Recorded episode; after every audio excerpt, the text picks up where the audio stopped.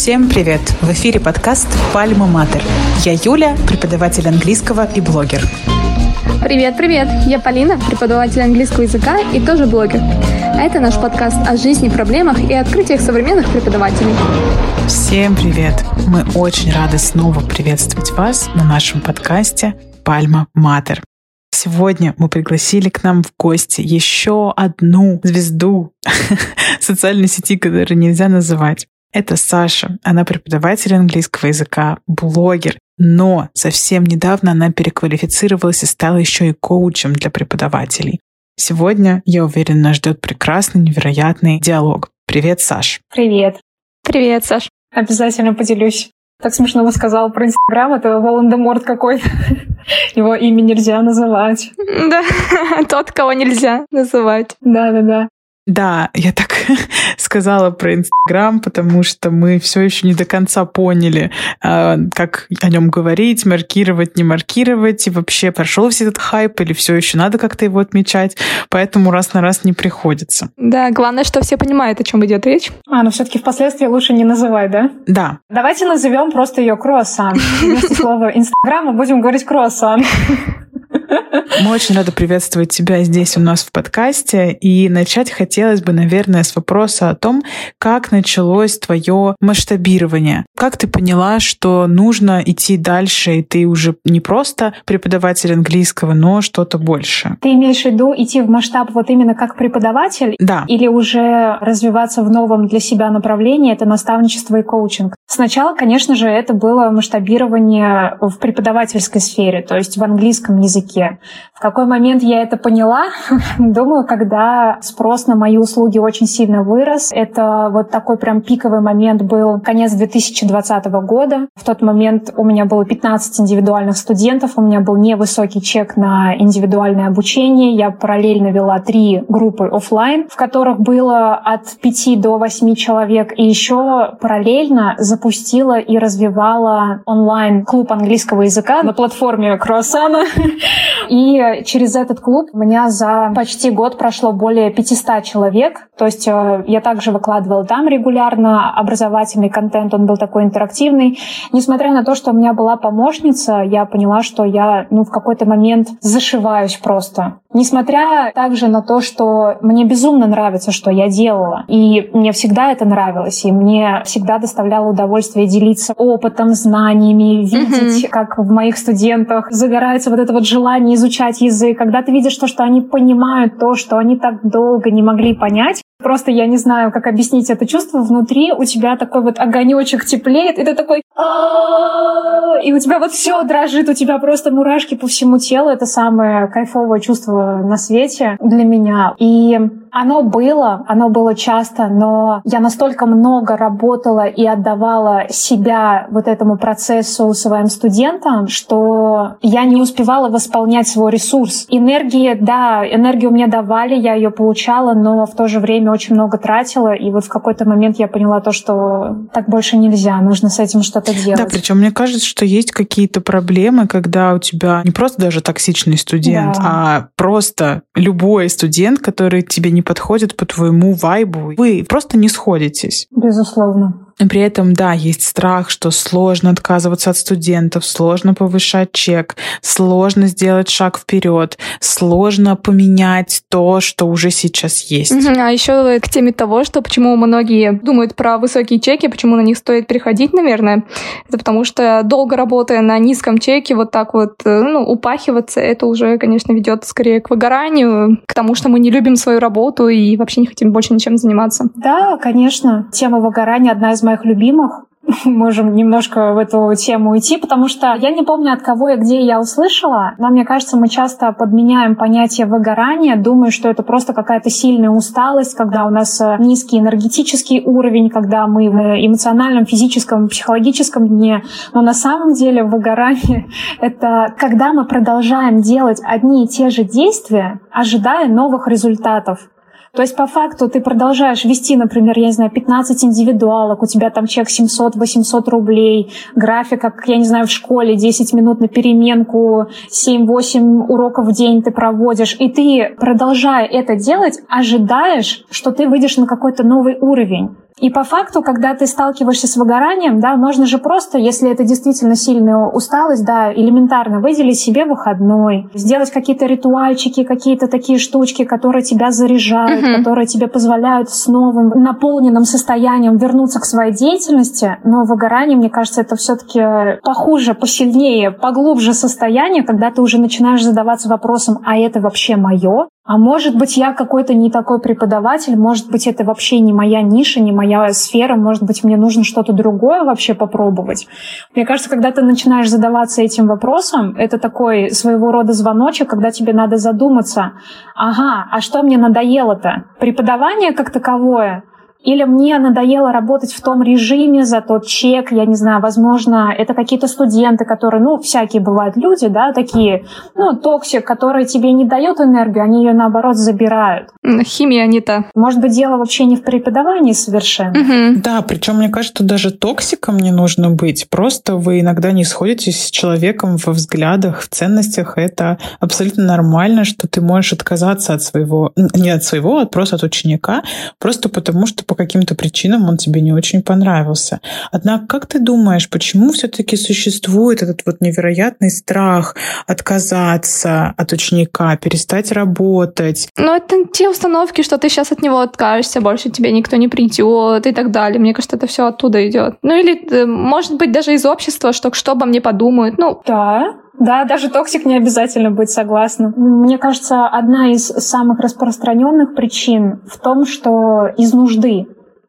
Ну, то есть, когда ты работаешь на маленький чек, да, и ты понимаешь, что, что, блин, если я сейчас от студента этого откажусь, то есть я лишусь определенной части своего дохода, и нас это тоже пугает. Поэтому у меня такой же был абсолютный период, когда я бралась за любого студента, за любую работу, потому что ну, это действительно из нужды было. Угу. А когда все-таки ты ставишь чек за свои услуги выше среднего, то есть ты адекватно себя оцениваешь, вот у нас сейчас в базе, да, тоже идет активное обсуждение темы внутреннего позволения, за которой я топлю, что совершенно не обязательно порой обладать там кучей сертификатов, можно иметь, я не знаю, целую папочку, но при этом сидеть в чеке 500 рублей и очень сильно себя недооценивать, обесценивать. У многих преподавателей, мне кажется, да, есть страх именно вот лишиться студента, лишиться дохода. Страх, что никто не купит за новый прайс. Как говорится, лучше привычное старое, чем неизвестное новое. Лучше что-то, чем ничего, да? Лучше что-то, чем ничего, да. Но хотя мы же не придем к новому уровню, если мы старую дверь не закроем. У меня такое уже было. То есть очень страшно было повышать чек. Я это сделала сразу в два с половиной раза. Я работала на тот момент с наставником.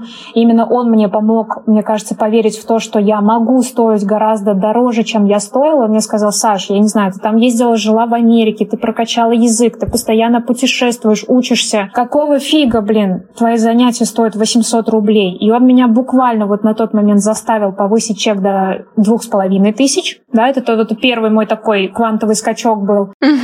Я повысила, и я вот опять же понимаю абсолютно всех преподавателей, потому что сама через это все прошла, вот прям на своей шкуре убедилась, что это такое. У меня отсеялось 100% индивидуальных студентов. Слушай, ну у тебя это было просто неизбежно, мне кажется, слишком большой разрыв между восьмиустами и двумя с половиной тысячами. Действительно, это вообще разные люди по мышлению. И, Верно. Э, да, понятно, что у тебя так много ушло. Боже мой, это очень страшно. Это категории людей разные. Угу. Верно. Но это не означает то, что не найдутся люди, которые на другой чек купят. То есть вот же э, главная такая, мне кажется, проблема. То, что э, первое, мы боимся того, что люди отсеются, люди уйдут, но это неизбежно, да, когда мы как бы растем. Если, я вот всегда говорю подопечным своим, то, что если у человека уровень дохода а, я не знаю, 30-40 тысяч, ты ставишь прайс за занятие, получается где-то, ну, условно, 8 занятий, 25 тысяч рублей в месяц. Человек, выбирая между едой и какими-то ну, базовыми своими потребностями, да, которые ему нужно закрыть прежде всего, да, там как бы пирамида масла никто не отменял, еда, кров и прочие моменты, он не будет как бы пол зарплаты тратить на английский, это очевидно. Угу. Но есть другая категория клиентов, у которых эта база уже закрыта. Для них 2800 рублей, небольшая разница. Они идут к тебе как эксперту. Да, безусловно, это связано с личным брендом. Они прежде всего выбирают человека. Это люди, которые ориентируются не на прайс, где подешевле, Мгм. а они смотрят именно на эксперта, чтобы ценности преподавателя отзывались, чтобы вот этот вот вайб был, коннект, я не знаю. И такие люди есть. И именно в тот момент, когда я вот эту дверь закрыла, да, и перешла на новый уровень, на новый прайс, я поняла то, что такие люди есть. И когда я сделала свои первые продажи, там, не знаю, двухмесячного обучения за 40 тысяч, за 50 тысяч, мой мозг такой, типа, а что так можно было? То есть я же сама себе этого не позволяла по факту. Моя методика нисколько не изменилась. Я не приобрела какой-то новый сертификат, я не прошла какое-то новое обучение по методике преподавания или по какому-то там подходу в преподавании. Нет. Изменилась только моя голова и мое мышление, мои установки. И э, я поняла, что да, так можно. И, как правило, мы сами себя блокируем в этом росте. Мгм. Саша, а давай немножко назад откатимся. Давай. Расскажи нам, с чего ты начинала и какая у тебя была точка А, и что сейчас есть точка Б. Точка А. Я учусь в универе, в педагогическом в Казани. Параллельно еще изучаю немецкий как второй иностранный. Я работала вообще с 14 лет, то есть у меня первая работа была чернорабочим в детском саду. Я тогда первый раз поняла вообще, что такое деньги, что такое труд, что такое время. Потом были тоже разные опыты работы в нами и промоутером, и почтальоном, и, боже, кем еще.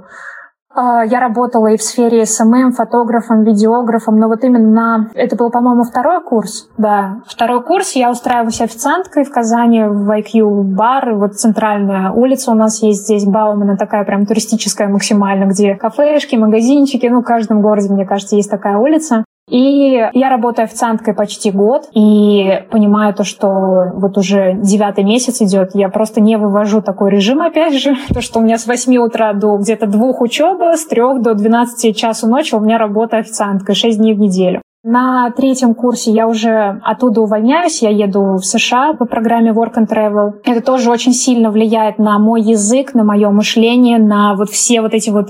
Я понимаю то, что все границы у нас в голове only. Ну, то есть мы сами их себе создаем. И по возвращению я понимаю то, что, блин, я учусь в педе, у меня есть язык, я его прокачала, я там нахваталась сленга. Почему я работаю официанткой, да, или куда мне еще устраиваться? И я понимаю то, что могу начать заниматься репетиторством. Выставляю свою анкету на Авито на Юле, 250 рублей час урок. Ни одного студента я, конечно же, не нахожу, потому что, ну, сумма чисто, чисто а, очень подозрительно. Видишь, я даже не знаю, что сказать, тебе повезло или тебе не повезло. Повезло больше. Вот, а я нашла на Авито тогда себе этих учеников и ездила на Ага. другой конец города вообще в какую-то невероятную маргинальную семью, где просто мы с ребенком занимались в одной комнате, а в другой его родители бухали. О, боже. Ужас какой! Ты знаешь, через призму опыта сейчас я скажу то, что тебе этот опыт тоже был необходим для того, чтобы ты что-то поняла и вышла в точку Б, в которой ты сейчас находишься, да. Любой опыт нужен и важен. Ну и мне он, видимо, тоже нужен был. Я уже сейчас понимаю, для чего. Я никого не нахожу на Авито, на Юле. Я начинаю находить своих первых студентов через знакомых родителей. Мгм. В универе моя преподаватель мне подкинула двух девочек-сестренок, с которыми я занималась. Я назначила сначала 500 рублей, но вот я также ездила по Рокчину, это тоже за город, в частный сектор, на автобусе, и в дождь, и в снег, и в зной, в любую погоду. А долго ехать нужно было? Ну, минут 40 в одну сторону. Я уже потом, когда поработала так год-два, я поняла то, что, блин, я за это время, пока добираюсь, могу еще несколько занятий провести. Опять же, какого фига? Но, блин, не поездишь, не поймешь. 500 рублей, потом 800 я назначила, потом я начала повышать вот уже до 1000. У меня все так же индивидуальные студенты. Работаю я в основном со школьниками и детьми. И в основном оффлайн. То есть 90% у меня были студенты оффлайн. Через время я понимаю то, что для детей требуется очень много энергии. То есть, несмотря на то, что они дают очень много, да, вот этим вот своим ребячеством, в то же время это очень много забирает. И я начала потихонечку переходить уже на студентов постарше. Это уже средние школьники, старшие школьники, подготовка к ЕГЭ, ОГЭ. И параллельно я веду кроссан, развиваюсь там, рассказываю вообще то, чем я занимаюсь, но я еще совмещаю преподавательскую деятельность с фотографией, которая у меня была сначала долгое время на любительском уровне, потом я уже начала брать заказы съемки, это переросло в видеосъемку, потом это переросло в SMM, и то есть вот у меня два таких основных источника дохода, это преподавательство и фотография. В какой-то момент я понимаю то, что надо выбирать, а все это время мой блог э, выглядит как красивые картинки, путешествия. Ну, вот тогда вот это было очень модно, lifestyle -блог. Э, никто не понимает, чем ты занимаешься, но что-то куда ты ездишь все время. Вот, собственно, так он и выглядел у меня. Я понимаю то, что надо выбирать. Я получаю уже вот педагогическое образование. В фотографии я самоучка. Я все-таки принимаю решение идти преподавательскую сферу полностью, да, себя давать, потому что там я все-таки чувствую больше уверенности, больше экспертности, больше отдачи, там я могу и начать обучать преподавателей, как преподавать, собственно, а как пользоваться камерой я не научу, потому что я все сама там как бы тыкала, пыкала, пробовала, и вот как-то получалось, и людям нравилось, и я была в шоке от этого. Вот. Ну, да, это было такое увлечение, которое приносило деньги. Мне кажется, людей как раз-таки цепляло то, что это было очень атмосферно, от души, всегда по-разному, а не так, что это вот какой-то, ну, стандартная, я не знаю, история, да, свадебная съемка та же самая или love story. В 2019 году вот я как сейчас помню, это была моя вторая поездка в Англию. Первая у меня была вот сразу на следующий год после Work and Travel. В шестнадцатый год я еду по Work and Travel, я учусь на третьем курсе. Семнадцатый год я уже на четвертом курсе обучаюсь. Я уехала в Евротур. Тоже у меня просто стираются вообще все границы разума. Я понимаю то, что, блин, мир такой классный, мир такой многообразный, интересный, и хочется создавать возможности для того, чтобы его изучать и путешествовать. И то, чем я занимаюсь, не совсем мне эти возможности дает. Да, это уже 2019 год. Я понимаю, что нужно уже в блоге начать освещать то, что я преподаватель, как-то подводить к английскому языку. И вот, гуляя по Лондону, я выкладываю свою первую историю, где я разговариваю на английском. И уже потом, постепенно, вот с того момента люди меня начинают ассоциировать именно с преподаванием, именно с английским английским языком. Я набираю студентов. То, что я транслирую в блоге, у многих людей откликаются, они идут ко мне на обучение. Их становится все больше, в чеке я не расту, я просто забиваю свой график. Это вот по-прежнему где-то 900, там, не знаю, для стареньких 800, для новеньких 1000. Ну, то есть там даже не было речи о чеке в полторы-две тысячи, да.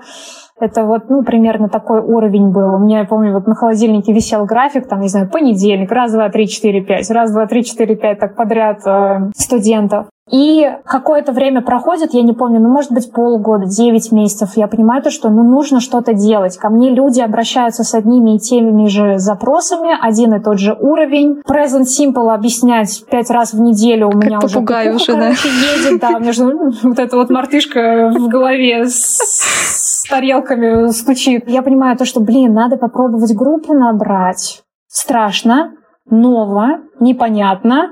Как это делать? Но я, да, да, я всегда работала индивидуально, хоть и со взрослыми уже на тот момент, да, не с подростками, не с э, школьниками, не с детьми, но тем не менее я не знаю, как это делать. Ну ладно, я рада, что всегда шла вот в этот вот свой страх и до сих пор продолжаю идти, потому что убеждена в том, что именно там кроется наш рост. Именно там кроется наш масштаб и какие-то трансформации, которые, безусловно, выведут нас на новый уровень. Я подготавливаю пост в круассане, выкладываю его, и буквально за два часа я набираю первую группу свою. Вот это был 2019 год.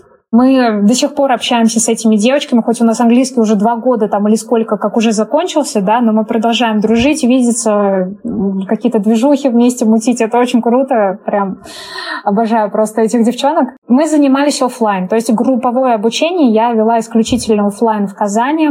Сначала я арендовала коворкинг, вот, то есть я запустила свою первую группу. Я помню то, что у меня чек на обучение тогда вот самой первой группе был. Я же не знаю, что там, как вообще по времени, да, как это все будет выглядеть. Я ставлю чек что-то 6 или 7 тысяч за двухмесячный курс. Ну, то есть 16 занятий. У меня сразу записываются люди. Сейчас у меня уже час столько стоит, а тогда я продавала обучение двухмесячное, да, 16 занятий, да, за эту цену. Курс у нас длился два месяца. Они хотят продлевать. То есть они хотят идти дальше. Я супер. То есть так они продлевали раза 3-4.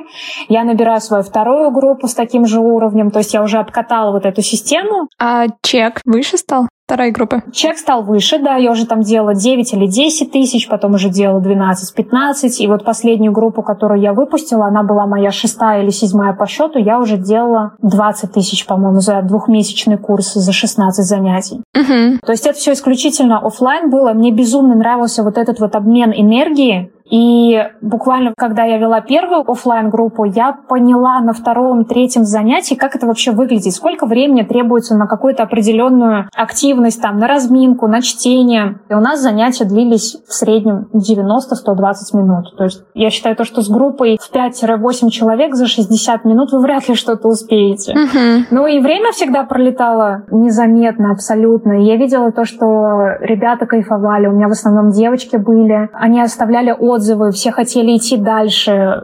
Я потихонечку, хоть и вот со скрежетом таким в душе повышала чек через страх, но мне безумно это нравилось. В тот же момент я вот параллельно запускаю этот клуб, то есть я понимаю то, что желающих становится очень много. Люди к тебе обращаются, даже те, которые с тобой лично не знакомы, но они идут от других людей. То есть личный бренд уже у меня уехал вперед как паровоз и продолжал приводить мне клиентов. Вот, наверное, это история про масштабирование в английском. То есть мне очень сильно помог мой наставник, с которым я работала. Вообще мы работали над финансами, но и как бы это также коснулось моей профессиональной деятельности, потому что, ну, как бы деньги, профессия, все связано, да. Мы вебинар пробовали запускать, правда, вот тоже я сейчас э, на это смотрю, ну, как бы вспоминаю, оборачиваюсь назад, как я пробовала упаковать групповое обучение в онлайн-курс. Мы запускаем вебинар, это вот тоже было в рамках наставничества, и я вкладываю 70 тысяч в что я сейчас вложу, чуть больше хотя бы заработаю, снова вложу, и так пойдет, поедет. В итоге 70 тысяч я вкладываю, зарабатываю 800 рублей. У меня тоже так, такое, такое жесткое... Это не выгорание, это, мне кажется, вот около депрессия была, потому что я начинаю перекладывать ответственность на всех, что что-то сделали не так, я ни в чем не виновата. Ну вот эта вот история, uh-huh, да, сейчас uh-huh. я уже с благодарностью этот опыт принимаю, потому что я уже потом со временем поняла, с кем я бы хотела работать, как, как я хотела бы, чтобы выглядел мой вебинар, какая бы там была структура. Ну, то есть работу над ошибками провела. А в моменте я думала, что я умру голодной под забором где-нибудь под Новый год, потому что, блин, две недели до Нового года, и мне ни подарки не куплены, ничего. Я сижу, у меня два косаря на карте, я такая, боже мой, как я до этого докатился. Сейчас у меня одна студентка только осталась. До последнего времени у меня было две, но одна из них вот готовится сейчас к новому периоду своей жизни, материнства. Вот я понимаю то, что человеку особо не до английского. У меня осталась одна ученица. Мы занимаемся с февраля. Она пришла ко мне с таким очень, а, ну как сказать, а, сложности с говорением. У меня уже тогда вот был чек, по-моему, три с половиной тысячи за занятие. И очень долгое время я ей не повышала, когда в августе я уже перешла вот прям на работу с преподавателями в качестве наставника и коуча, uh-huh. у меня ну, сильно выросла уже, так скажем, нагрузка в другой сфере, потому что параллельно еще ведение нескольких проектов, э, я прохожу обучение и в наставничестве сама нахожусь у другого эксперта. Я как бы, ну, так ей говорю, то, что, Настя, слушай, мне очень нравится с тобой работать, но вот так-то, так-то, я говорю, теперь занятие, вот у меня такой прайс, пять тысяч. Она такая, все, Саш, типа вообще без вопросов, без проблем. Тут опять же мой мозг такой, а так можно, да? Скажи мне, что я когда-то буду продавать свое занятие за пять тысяч, хотя я его когда-то продавал как двухмесячное обучение за столько. Я бы, конечно, наверное, поверила, но с трудом, потому что... Пока сам не придешь, не поверишь. Слушай, ну если человек платил тебе три с половиной тысячи за урок, то, мне кажется, у него уже настолько развитое мышление, что он и пять будет платить. Это уже абсолютно другой уровень человека. Да, и опять же, вот я понимаю то, что люди, которые с людьми работают, люди, которые развивают свой бизнес, они осознают ценность твоего времени. Угу. И опять же, это вот то, о чем мы говорили в начале, да, люди, у которых вот эта вот база основная закрыта, я понимаю то, что я не готова к этому поэтому я, наверное, не буду этого делать. Но если я скажу там 8 тысяч, 10 тысяч, человек согласится, потому что он хочет заниматься именно со мной.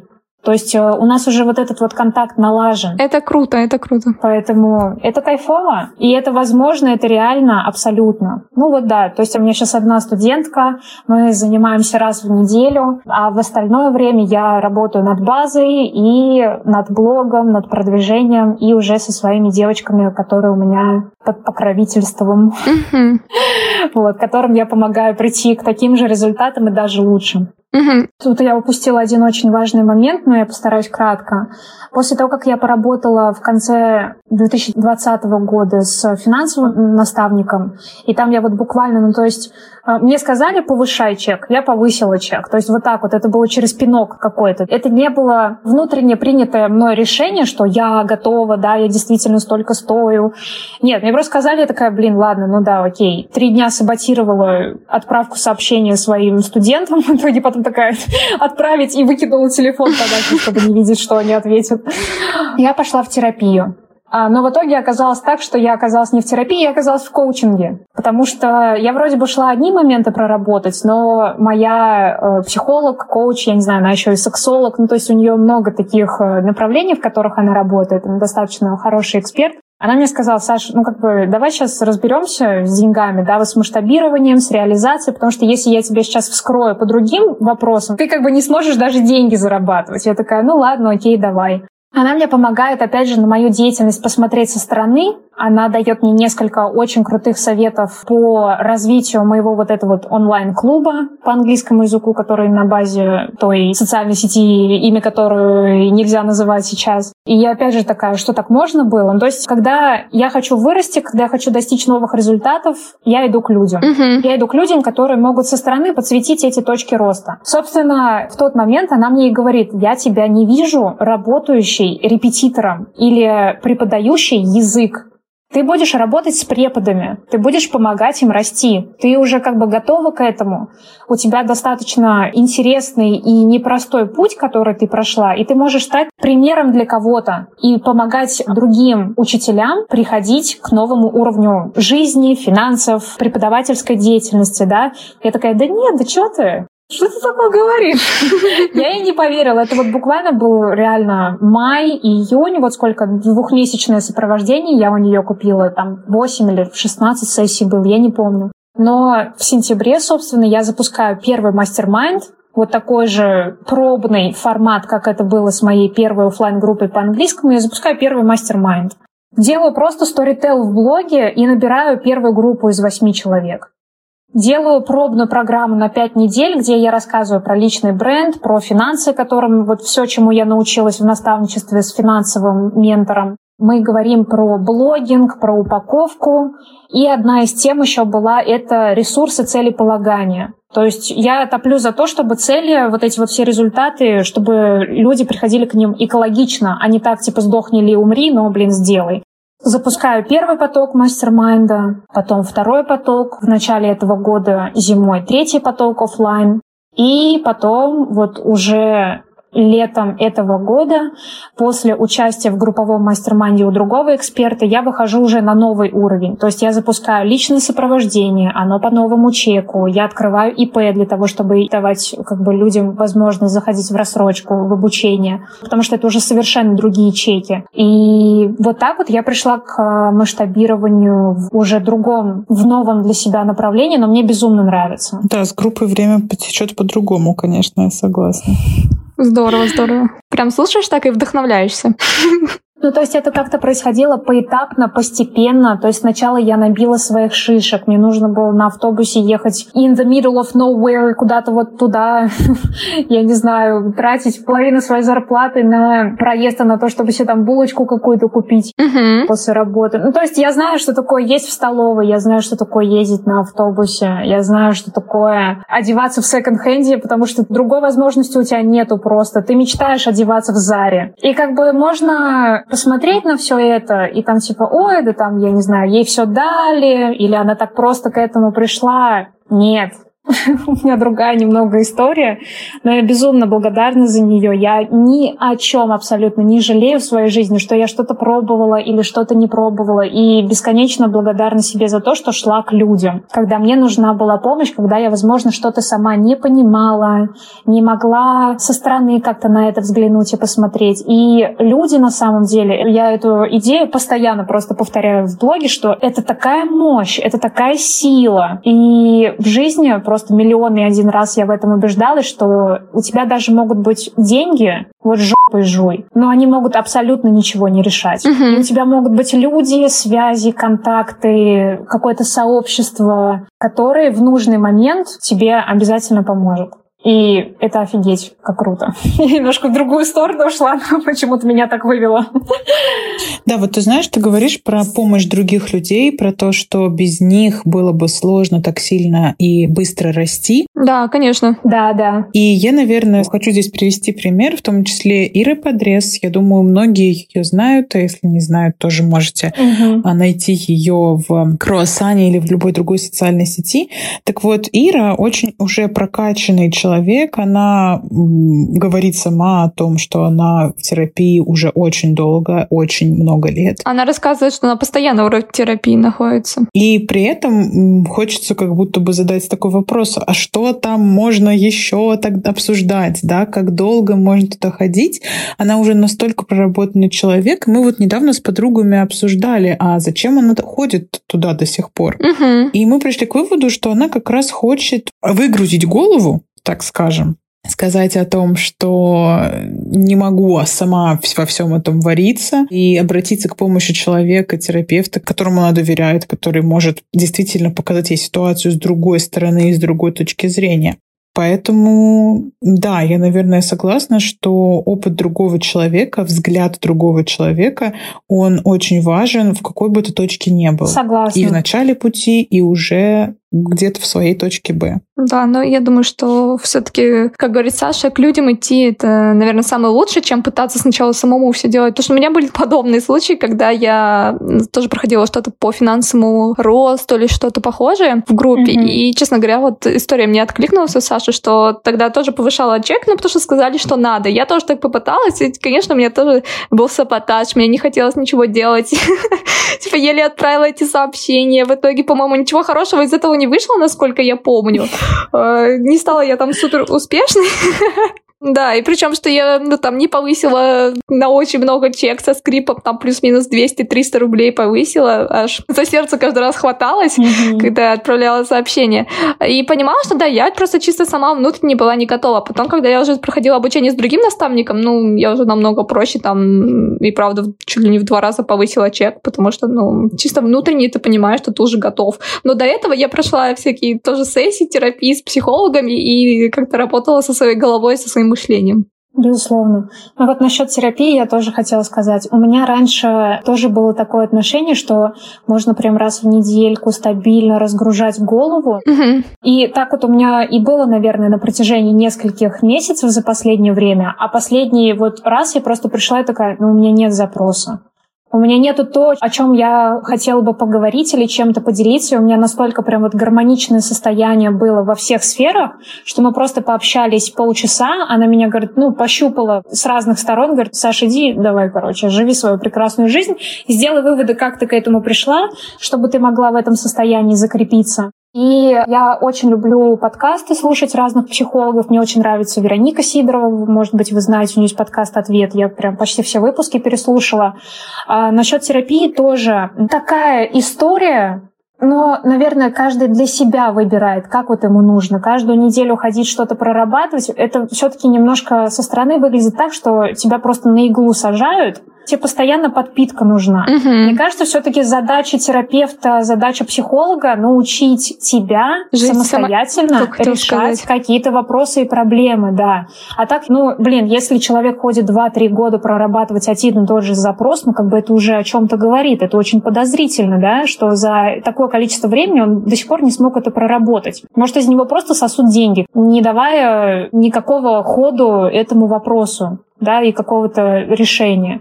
Поэтому сейчас я все-таки пришла к тому, что я обращаюсь к своему психологу в тот момент, когда мне это нужно. Угу. Когда вот я понимаю то, что я самостоятельно как-то ну, не могу прийти к чему-то, к какому-то решению или каким-то выводам, умозаключениям, я не знаю, или мне хочется поделиться вот какой-то ситуацией, которая ну, вызывает какой-то всплеск у меня в жизни. Да? Были вот такие ситуации на протяжении этого года даже. И абсолютно, то есть человек тебе подсвечивает такие вещи, о которых ты бы сам не додумался, ну не догадался бы. Поэтому для чего это делают? И вот так вот ходит на протяжении нескольких лет каждую неделю. Ну, не знаю. Может быть, человек потом самостоятельно не сможет разгружать голову.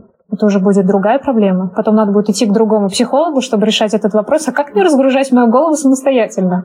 Ну, то есть палка о двух концах, да. Угу. Безусловно. Слушай, Саш, ну я с тобой согласна. Тут э, назрел вопрос, наверное, э, с терапией, с психологией разобрались. Мне кажется, уже люди даже в нашей стране привыкли к тому, что это полезно, это здорово, это классно, это очень помогает. И вот только мы разобрались с психологами, появились коучи. Вот можешь объяснить для нас разницу, кто такие коучи, кто такие психологи, зачем обращаться к одним, зачем обращаться ко вторым, и что вообще они из себя представляют? А что это за развод? Что это за звери, да? Классный вопрос. Можно я отвечу и процитирую всем известную Ирину Хакамаду? Мне кажется, она просто гениально объясняет вот эту разницу между инструктором, коучем и психологом. Объясню на примере велосипеда. Вот, например, там, Юль, э, ты или Поля, да, вы боитесь сесть на велик и поехать. Угу. Психолог, он работает с прошлым, и он разбирает травму, которая тебе не дает, например, сейчас сесть на велик. Я не знаю, может, ты в детстве упала с него, да, и у тебя сейчас страх выработался, да, что это снова случится и так далее. Может быть, это там, я не знаю, с мамой и папой, как правило, связано, да, это тоже очень часто бывает, что папа тебе сказал, да, я тебя поддержу, там, и в итоге ты Отпустил, поехала и упала. Да, да, да. Вот, то есть э, психолог, он работает с прошлым, с травмами, с установками, с программами. Ну, то есть это в основном работа с прошлым прошлом. А коуч, э, если опять же да, вернуться к примеру о велосипеде, он скажет, слушай, у тебя есть велик? У меня тоже есть велик. Куда хочешь поехать? Давай, садись, поехали вместе, я тебе дорогу покажу. Ну, то есть коуч, он все-таки работает не с травмами прошлого, он работает с точкой А, которая у тебя есть, и помогает тебе прийти к точке Б. То есть он работает с настоящим, нацеленным на будущее, на твои будущие результаты, я не знаю, там то же самое масштабирование и прочее. Инструктор — это человек, который, я не знаю, тебе рассказывает, как ездить на велике. Вот смотри, есть педали, есть руль, нужно там найти баланс и так далее.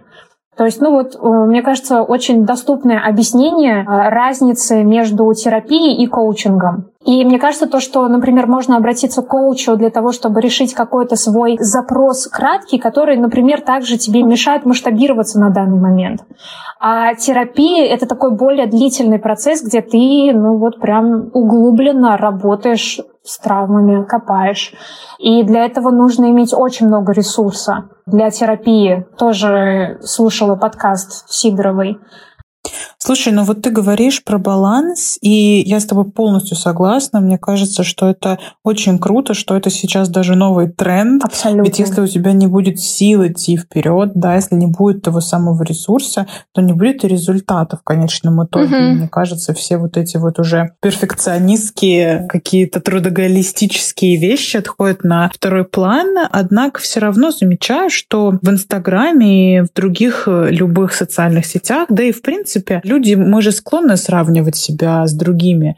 И поэтому очень часто получается так, что сложно отстроиться, да, от всей вот этой вот среды, от конкуренции, от того, что все бегут, и я бегу, и вообще прийти к какому-то такому состоянию действительно баланса в себе. Там нужно будет побороть себя, скорее. Тут, ну, как со всеми страхами. Мне кажется, проблема еще в том, что люди это воспринимают как какую-то волшебную палочку или таблетку. Ну, типа, я сейчас хожу к психологу, За меня все решат. Все мои вопросы, все мои проблемы, мне дадут ответы. Но угу. это не так. Для этого требуется требуется колоссальное количество ресурсов. И поэтому, мне кажется, если человек находится в депрессии, у него недостаточно времени или энергии для того, чтобы какой-то вопрос решать, не время для терапии. Мы же думаем, типа, сейчас я приду с багажом своих проблем, мне помогут там на раз-два их раскидать, но наоборот, мне кажется, человек приходит туда в более-менее ресурсном состоянии для того, чтобы, опять же, прошу прощения за тавтологию, иметь ресурс для того, чтобы эти проблемы решать. Иначе это просто, я не знаю, копание создание могилы самому себе. Угу. Слушай, ну с какими запросами к тебе чаще всего сейчас приходят, как коучу?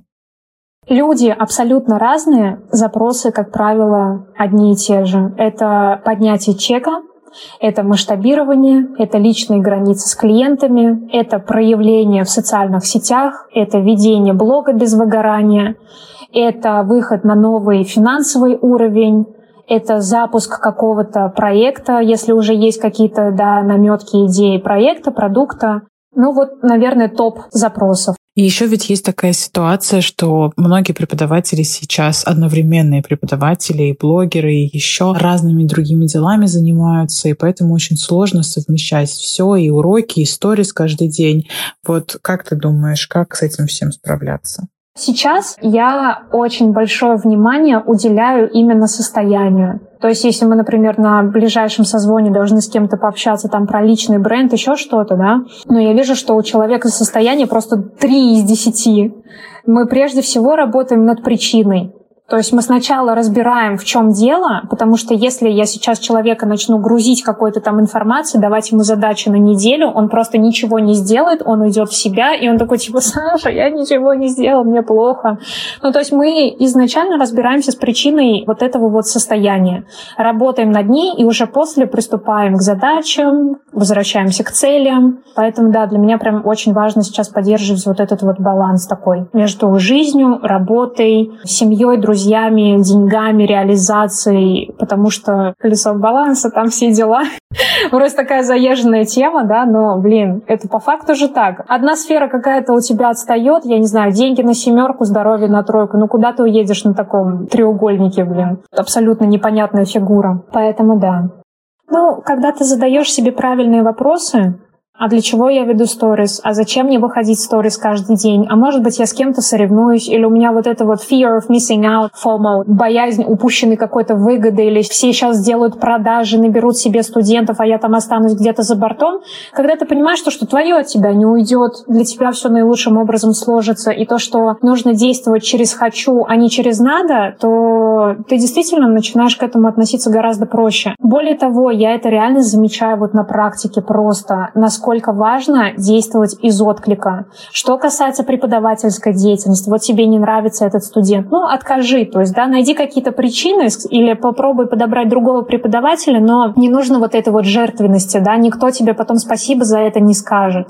Только себе хуже сделаешь, и эти деньги, которые ты заработаешь в итоге, я не знаю, уйдут на ту же терапию или на коучинг, блин. И то, что сторис каждый день, мне очень нравилось, как Митрошина об этом говорил, да, то есть комфортный блогинг. Можно найти какой-то для себя подход, например, ты ведешь сторис, не знаю, 5 дней в неделю. Это на самом деле такая же работа, продумать контент, а, оформить, сторител, как бы у меня хороший сторител занимает в среднем 3-4 часа для того, чтобы его написать, раскрыть, оформить, выложить. Еще этот VPN надо постоянно там выключать, включать. То есть бери выходные, и реально блогеры, которые это делают, они подмечают, что ты в воскресенье уже думаешь, о, как я там завтра вернусь в блог, блин, я так соскучился по своей аудитории, и тебя тоже ждут. И когда вот действительно даже я выкладываю, например, сторис, потому что я хочу их выложить, у меня охваты раза в 3-4 больше. Когда я выкладываю, потому что надо выложить, а не потому что я хочу, у меня просто все падает. И понятное дело, то, что ты изначально из этого состояния начинаешь действовать, ты, понятное дело, не удовлетворен уже результатом, и тебе это не дает возможности дальше делать что-то. Поэтому, блин, абсолютно состояние — это все. Не хочешь — не делай. Вот просто моя любимая фраза, да, типа в такие моменты, ну просто отъебись от себя. Да, мне кажется, здесь что этот контент-план уже не работает, и все да. вот эти прогревы стандартные, которые все расписывают. Э, мне кажется, это уже не работает. Когда-то это работало, знаешь? Когда-то работало, но не сейчас. Мне кажется, вот это вот прописывание сценариев, как я там что к чему подведу. У меня на самом деле такой период жизни тоже был, когда я прописывала контент-план, сценарий, но я словила такой момент, что я не блог подстраиваю под жизнь, а наоборот. То есть я живу ради Инстаграма. И, ну, либо ты это изначально понимаешь и не идешь таким путем, либо ты делаешь так, но через какое-то время осознаешь, что это просто невозможно. Вопрос только, сколько это будет продолжаться, сколько ты это будешь делать. Да, и заметишь ли вообще. Да, то, и заметишь ли. Есть. Мне кажется, да, сейчас все больше, вот раньше же тоже был тренд на идеальную жизнь, вот эта вот картинка, да, да? Сейчас, мне кажется, больше трушность привлекает. Все понимают, что вот этот вот успешный успех, идеальная идеальность, вот эта вот картинка, как из жизни Pinterest, ну, блин, не всегда так бывает. И мне кажется, людей привлекает вот это гораздо больше, потому что они понимают, что, блин, мы все люди, у нас у всех бывают там какие-то сложности, траблы и прочее. И опять же такую вещь замечаю, что когда я поделюсь вот какими-то переживаниями, какими-то трудными ситуациями, которые доказывают, что в жизни все не идеально, я получаю огромный отклик от аудитории. Типа, Саш, спасибо, что поделилась. Я даже об этом не задумывалась. Или, я не знаю, элементарно там какие-то слова поддержки. Я даже в день рождения столько не получаю поздравлений, сколько вот с поддержкой после какого-то опыта или какой-то ситуации. Да, хорошо. Я с тобой согласна. Наверное, будем уже потихонечку переходить к заключительной части нашей беседы. И хочется задать тебе вот такой вопрос. Смотри, я столкнулась сама с тем, что хочется масштабироваться немножко в другую другой сфере, да, уже переходить от преподавания куда-то дальше, менять нишу, а, совмещать с чем-то и в целом заниматься другими какими-то вещами. Вот как ты думаешь, где есть рост для преподавателей. Вряд ли они будут там ядерной физикой, наверное, заниматься, хотя кто знает, какие ты видишь э, пути развития, куда может прийти преподаватель. Да я даже не удивлюсь, если преподаватель скажет, что он хочет быть ядерным физиком. Абсолютно все возможно. Вижу даже среди моих подопечных там с прошлых потоков мастер-майнда кто-то полностью меняет нишу и уходит, например, в дизайн. То есть понимает, что больше не хочет преподавать. Мне кажется, что здесь ответвлений вот этих вот и тропиночек, дорожек для реализации масштабирования, ну просто их очень много. Каждый выбирает для себя. Кто-то уходит в разработку материалов, кто-то уходит, я не знаю, вот у меня недавно был опыт работы спикером в крупной онлайн-школе. Я думала, что это мой путь масштаба именно в английском. Я просто для себя, наверное, сделала такой вывод, что запускать курсы какие-то онлайн, типа Алекс Рубанов, или вот что-то такое похожее, или типа Марии Батхан, да, я не хочу. Для меня очень важен личный контакт. Для меня очень важна вот эта вот взаимосвязь с людьми.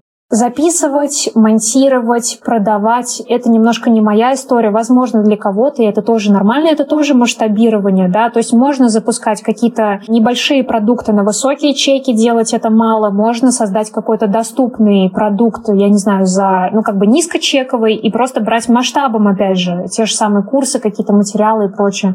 Тут каждый для себя должен выбрать, а путей этих невероятное количество возможных. Спасибо тебе большое, Саш.